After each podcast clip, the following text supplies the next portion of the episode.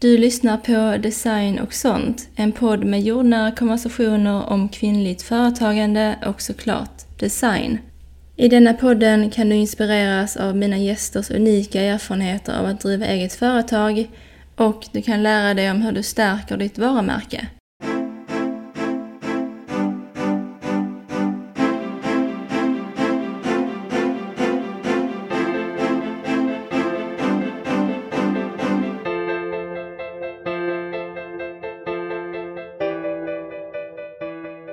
Oavsett hur länge du har drivit eget och vad du gör så är ju företagande en berg och dalbana.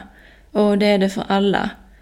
Ibland har man flyt och känner sig nästintill oövervinnerlig och ibland känns allt bara svårt och tanken på att vara anställd med en stabil inkomst är väldigt lockande. Så i detta avsnittet delar jag med mig av hur jag hanterar ångest och motgångar i mitt företagande och um, ja, ger mina bästa råd till dig. För um, det är ju någonting som vi alla uh, någon gång känner. Um, och det går ju inte alltid bra för alla, som det ibland kan kännas som att det gör. Och att det står still i ens företag behöver ju inte alltid handla om siffror och försäljning, utan det kan ju lika väl handla om motivation, ork och saker som händer i ens privatliv. Oavsett så är det viktigt att som företagare ha någon form av beredskap eh, för sådana perioder så att vi har något att falla tillbaka på när de väl kommer. Nu när jag har drivit eget ett tag så känner jag mig rätt trygg i min förmåga att hantera motgångar. Och det är ju för att jag har eh, gång på gång lyckats ta mig igenom jobbiga perioder och nästan till alltid kommit fram till lösningar. Anledningen till varför jag säger nästan alltid är för att det ibland inte finns någon konkret lösning. Vi kan ju inte alltid styra över våra känslor eller saker som händer i livet, men vi kan ju styra över hur vi hanterar det. Det låter kanske jätteklyschigt och lättare sagt än gjort, men ehm, det är ju så. Och eh, mitt tillvägagångssätt då för att hantera ångest kopplat till mitt företag kan man säga består av fyra delar. Och oavsett om min ångest är baserad på brist på motivation, siffror eller prestation, som det brukar vara för mig, så tycker jag att de här fyra sakerna fungerar väldigt bra. Um, för att oftast är det avgörande hur vi tänker kring saker och förhåller oss till dem. Så det första jag brukar göra är att acceptera situationen. Alltså gå och göra någonting helt annat ett tag. För ibland så behöver vi bara släppa det helt och hållet och fokusera på något annat för att få igång hjärnkontoret och ja, men hitta en lösning. Och det andra jag brukar göra är att fundera över värsta scenariot, Eh, för det är någonting jag brukar göra oavsett vad det, vad det gäller i mitt liv. Ehm, vad är egentligen det värsta som kan hända? Alltså kopplat till situationen. Är det att jag inte kommer få någonting gjort idag? Jaha, ja då får det vara så. Um, eller är det att jag, um, om vi drar det väldigt långt, att jag kommer liksom behöva lägga ner mitt företag? Ja, då får det väl vara så. Men det är ju ett väldigt långdraget scenario för ofta så finns det ju väldigt många saker vi kan göra och testa innan vi kommer till den punkten. Så det är ju liksom bara eh, dumedagstankar. Liksom om det skulle knipa på riktigt så kan du ju alltid skaffa ett extrajobb, ta lån om du har möjlighet till det eller kanske dra ner på dina utgifter. Så det är ju väldigt sällan helt kört och i de flesta fall så handlar det bara om att ha tålamod och att vara uthållig. Och syftet med det här att fundera över det värsta scenariot är ju att alltså när vi um, sätter ord på det um, så förstår vi ofta att det inte är så illa som vår hjärna får det att verka vara. Och det kan ju också vara så att det värsta scenariot man kommer på kanske inte är så illa och då känns ju allt mycket mer överkomligt. Vår hjärna har ju en tendens att liksom förstyra upp saker. Um, vilket gör att vi får ångest och ja, i de flesta fall så är det ju inte så illa som vi tror. Um, och den tredje delen av det här tillvägagångssättet är att hålla sig borta från sociala medier. För det är där vi jämför oss med andra trots att vi egentligen vet att det som folk visar upp på sociala medier oftast inte är hela sanningen eller ens en liksom realistisk reflektion av verkligheten. Men det bryr sig inte vår hjärna om när vi har ångest eller är oroliga. Så det är verkligen inte det bästa stället för oss att vara på när vi redan har ångest och känner oro för någonting. Um, då är det mycket bättre ju att göra någonting som får oss att må bra, vilket helt ärligt ofta inte är sociala medier. Så ja, alltså gå en promenad, umgås med en vän, laga mat eller bara ta det lugnt. Så det är ju det jag sa innan, att gå och göra någonting helt annat ett tag. Um, alltså allt annat än sociala medier. Uh, för att liksom, alltså det är ju ofta så att vi också försöker lösa problemet eller ångesten eller vad det nu är där och då. Um, om vi nu är desperata. Men det kan ju vara väldigt bra också att bara sova på saken. Um, så det är liksom den här sista delen av det här tillvägagångssättet. Um, när jag känner att det inte finns någon konkret lösning eller att jag inte kommer komma fram till den idag, då accepterar jag bara det, gör någonting annat och sover på saken. För att oftast så har jag en helt annan inställning till det nästa dag. Och um, saker känns ju oftast mer akuta i vårt huvud, framförallt när vi har ångest än vad de faktiskt är. Liksom nästan allt kan ju faktiskt vänta en dag, eller hur? Men detta tillvägagångssättet fungerar ju alltså bra när det gäller ångest och tankar. Men ibland kan ju själva problemet, alltså att det står still i företaget, bero på saker som man kan göra något åt. Om du exempelvis har svårt för att få kunder och försäljning så kan det givetvis bero på att något konkret måste förändras i ditt företag. Och det kan ju handla om allt från din kommunikation och marknadsföring till ditt varumärke och din varumärkesstrategi. Eller så behöver du byta riktning och tänka om. Inte för att vi på något sätt eh, kan veta med säkerhet vad som är problemet, men om du vet med dig att du låt oss säga, inte är särskilt bra på design och att du inte har någon vidare koll på din varumärkesstrategi, då har du ju något konkret att lägga energi på och, och faktiskt förändra.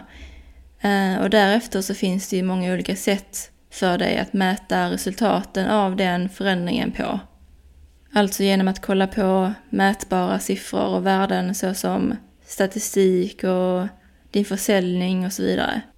Och alltså det är verkligen inte så att det bara är nystartade som upplever motgångar och jag menar att det står still i företaget. Utan det kan ju liksom hända när som helst i ens företagsresa. Även om man har drivit eget i kanske hela tio år. Det är ju inte så att företagare är ivriga med att visa när det går sämre ehm, utan man visar ju när det går bra och ens framgångar och ja. Sen är det ju detta också som jag har pratat om i tidigare avsnitt att många saker vi gör i vårt företag syns ju inte utåt eller ger omedelbara resultat.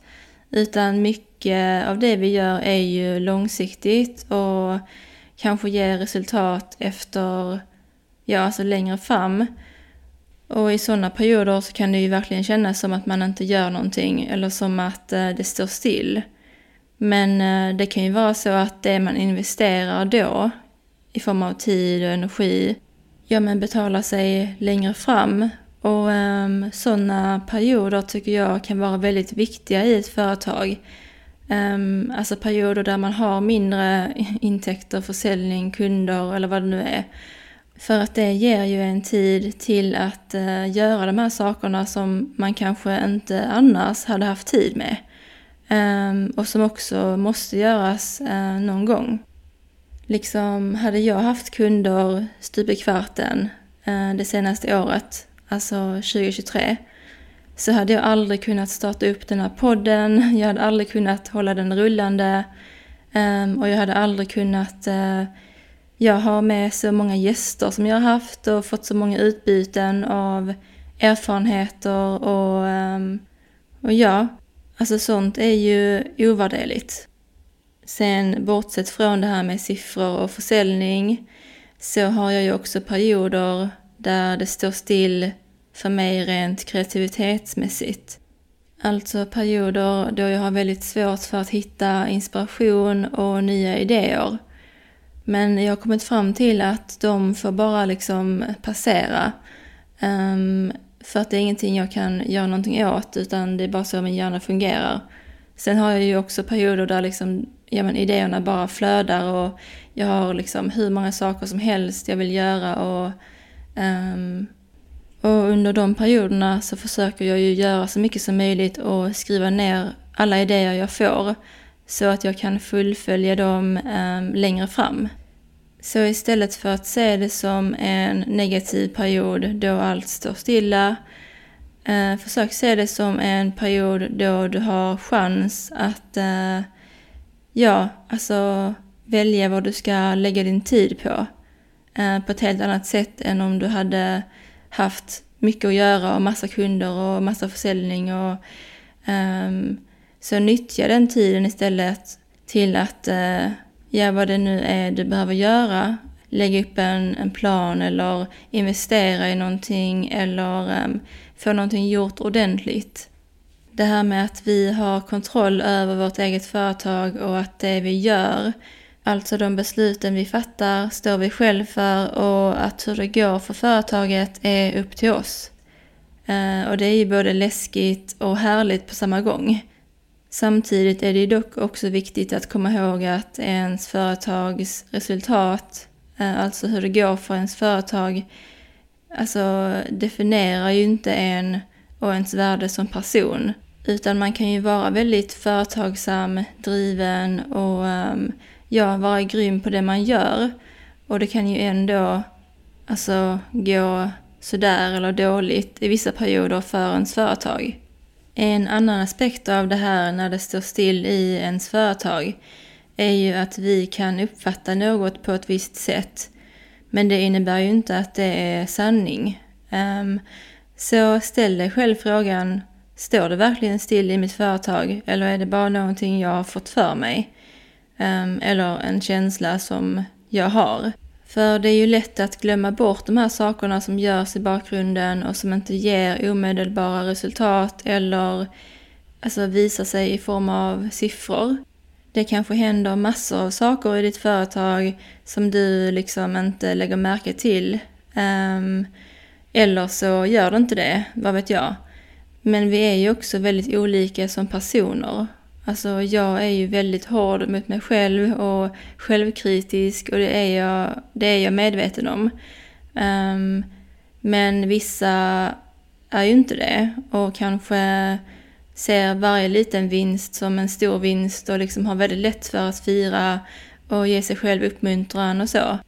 Så det kan ju verkligen skilja sig åt. Um, och om du är medveten om att du är som jag då, väldigt hård mot dig själv oftast och kanske borde ge dig lite mer förtroende än vad du gör och uppmuntran, då kan det ju vara bra att identifiera och ha i åtanke när du, när du hamnar i perioder då du känner att det går långsamt och allt står stilla. Men eh, jag menar ju givetvis inte att du ska gaslighta dig själv, men att eh, man ska ha lite självinsikt också. Um, för många kvinnor är väldigt hårda mot sig själva. Och framförallt då om man driver eget företag och har ja, rätt mycket press på sig.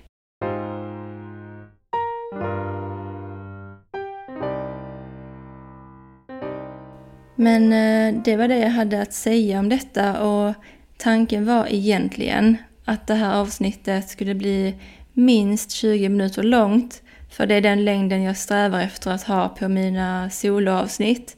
Men samtidigt så känner jag att jag inte vill sitta och svamla massa och prata om ingenting liksom.